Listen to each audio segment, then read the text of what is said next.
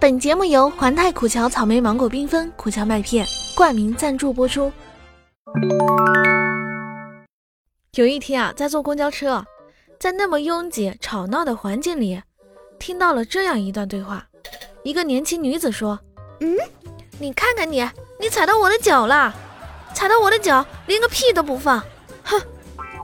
男子却心平气和地说：“踩到你的脚已经很对不起你了，但是还要冲你再放一个屁，我我还是人吗？”